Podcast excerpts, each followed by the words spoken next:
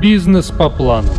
Про бизнес-планирование, развитие компании и оценку активов.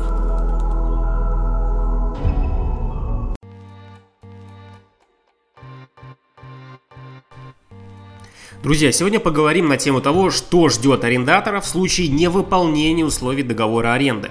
А прежде чем перейти к теме, я хочу напомнить, что вы можете слушать наш подкаст не только на сайте, но и в своем телефоне. Для этого нужно открыть приложение подкасты и найти наш подкаст, который называется «Бизнес по плану». Также у нас есть свой YouTube-канал, поэтому для тех, кто любит смотреть картинку, также рекомендую перейти на YouTube. Так, давайте перейдем непосредственно к теме. При заключении договора аренды сторонам необходимо в строгом порядке выполнять свои обязательства. В случае нарушения любого из условий соглашения одной из сторон, вторая вправе обратиться в суд и потребовать возмещения убытков, выплату неустойки, расторжения договора и, конечно же, выселения арендатора. Незнание законов, неумение ориентироваться в нормативной документации, пренебрежение возможностью урегулировать ситуацию в досудебном порядке порой достаточно серьезно усугубляет ситуацию. О том, какие негативные последствия могут произойти из-за несоблюдения условий договора, мы увидим на примере судебного разбирательства Департамента городского имущества города Москвы с компанией «Лунный свет», в течение нескольких лет нарушавшую условия аренды. Ситуация привела к тому, что арендодатель не смог получить выгоды, на которую рассчитывал при подписании договора, и был вынужден обратиться в суд. И сегодня мы чуть подробнее поговорим про это дело. Изучив материалы обеих сторон, суд принял решение удовлетворить все требования истца. Однако арендатор, в свою очередь, привел доводы о несоблюдении условий договора самим истцом. По мнению ответчика, арендодатель не извещал об изменении арендной платы и завышал арендную ставку. Показания какой из сторон являются наиболее весомыми? Сможет ли ответчик доказать свою правоту? Давайте рассмотрим подробнее. Департамент городского имущества обратился в арбитражный суд. Истец требовал взыскать арендную плату и пени, так как арендатор не платил аренду за пользование помещением площадью 559 квадратов с 2013 года по 2016, и долг компании составил 8,6 миллионов рублей. И за это время еще набежали пени в размере 1,3 миллиона. Расторгнуть договор аренды и, конечно же, выселить эту компанию из помещения. Основанием департамента для обращения в суд является задолженность арендатора, образовавшаяся вследствие невыплаты арендной платы, предусмотренной в договоре аренды. Ответчик с исковым требованием департамента, конечно же, не согласился и попытался защитить свою честь и изложил свои доводы в отзыве. В марте 2007 года Департамент городского имущества предоставил в аренду компании «Лунный свет» нежилое помещение на улице Енисейская. Сделка была закреплена сторонами на основании двух документов: договор аренды, срок действия до марта 2012 года, договор зарегистрирован в Росреестре, и акт приема передачи помещения. Согласно условиям соглашения, компания обязана оплачивать аренду за вычетом НДС каждый месяц до 5 числа. Кроме указанных документов, в марте 2012 года департамент и общество оформили дополнение к договору. Компания приняла решение взять в аренду только площадь в размере 295 квадратных метров. Юридическому лицу было выгоднее брать в аренду помещение с меньшей площадью, ведь если позволяют масштабы его деятельности, можно сэкономить на арендной плате. Но компания «Лунный свет», подписав дополнительное соглашение к договору, не спешила освобождать ранее занятую площадь. И фактически арендатор продолжал пользоваться площадью 559 квадратов. Какие документы доказывают нарушение компании положения доп. Соглашения от марта 2012 года? Во-первых, это письмо от марта 2017 года от генерального директора компании «Лунный свет», где за его подписью представлена информация об аренде 559 квадратов. Во-вторых, таким документом является акт осмотра от 2016 года, подписанный арендатором. Доводы ответчика.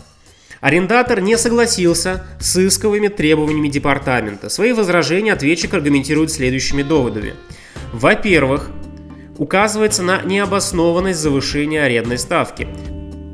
По словам ответчика, по договору департамент мог увеличивать арендную плату не чаще одного раза в год, а привести, конечно же, об этом письменно компанию. Однако извещение об изменении размера платы компания не получала. Ответчик также выразил несогласие со ставкой, установленной на период с 2014 по 2016 годы, которая не должна превышать 3,5 тысячи рублей за квадратный метр в год. на чьей же стороне оказался суд. Изучив доводы истца и ответчика, арбитражный суд принял сторону заявителя. Судья принял во внимание тот факт, что ответчик является микропредприятием, и ставка за аренду в размере 3,5 тысячи рублей за квадрат в качестве имущественной поддержки была действительной с 1 января 2013 года по 30 июня 2014 года. Последующее взимание арендной платы производилось согласно постановлению правительства Москвы под номером 809 ПП. С 1 июля по 31 декабря 2014 года плата рассчитывалась исходя из рыночной ставки в размере 7100 рублей, и ставка была определена на условиях арендного соглашения. С 1 января по 31 декабря 2015 года рыночная ставка уже была равна 7800 рублей за квадратный метр. А с 1 января по 31 декабря 2016 года эта ставка увеличилась уже до 8600 рублей. Кроме того, межведомственная комиссия по предоставлению имущественной поддержки субъектам малого предпринимательства не получала соответствующего заявления от ответчика. Также департамент предоставил суду все необходимые документы, подтверждающие, что компания «Лунный свет» была своевременно уведомлена об изменении размеров платы за аренду. Изучив представленные материалы, суд пришел к выводу, что с февраля 2013 года по июнь 2016 года «Лунный свет» не выполняла своих обязательств, указанных в договоре аренды, и не платила на протяжении всего этого времени за фактически используемое помещение. В итоге задолженность компании составила 8,6 миллионов рублей. Сумма является документально подтвержденной, и ответчик не смог ее опровергнуть ни в письменном отзыве, ни в судебном заседании. Поэтому суд, конечно же, принял решение обязать компанию выплатить арендодателю всю сумму, когда с должника взыскиваются пени. При заключении сделки по аренде помещений в договоре стороны вправе предусмотреть условия выплаты неустойки. Согласно договору аренды между департаментом и обществом, компания обязана выплачивать пени при просрочке или неуплате арендного платежа. Пеня за один просроченный день равна в данном случае 1/300 ставки рефинансирования ЦБ. И условие было предусмотрено в договоре аренды и принято обеими сторонами сделки. Статьей 330 Гражданского кодекса предусматривается взимание неустоек, если одной из сторон договора не выполняются принятые условия. Опираясь на пункты договора, истец насчитал пени с июля 2013 года по июнь 2016 года в размере 1,3 миллиона рублей и представил в суд соответствующий расчет. Проверив документы и не получив от ответчика опровержений, суд принял решение также удовлетворить требования арендодателя о взыскании неустойки в указанном размере. Статьей 450 Гражданского кодекса предусмотрена возможность расторжения договора через суд, если одна из сторон сделки посчитает действия другой стороны как серьезное несоблюдение условий договора. При этом значимым нарушением условий является такая ситуация, возникшая по вине одной из сторон и при которой другая сторона не получает рассчитанную при подписании договора плату. Статья 619 Гражданского кодекса дает право арендодателю расторгнуть договор, если арендатор дважды не внес в срок арендную плату. В договоре между департаментом и обществом предусмотрено, что арендодатель вправе расторгнуть соглашение по односторонней схеме в случае невыплаты аренды за два периода. Так как истцом были предоставлены суду все материалы, подтверждающие не уплату за аренду, а ответчик не смог опровергнуть доводы заявителя, суд счел обстоятельства достаточными, чтобы признать нарушение условий договора значимыми. Поэтому требование арендодателя о расторжении соглашения также решено удовлетворить. Требование выселения арендатора.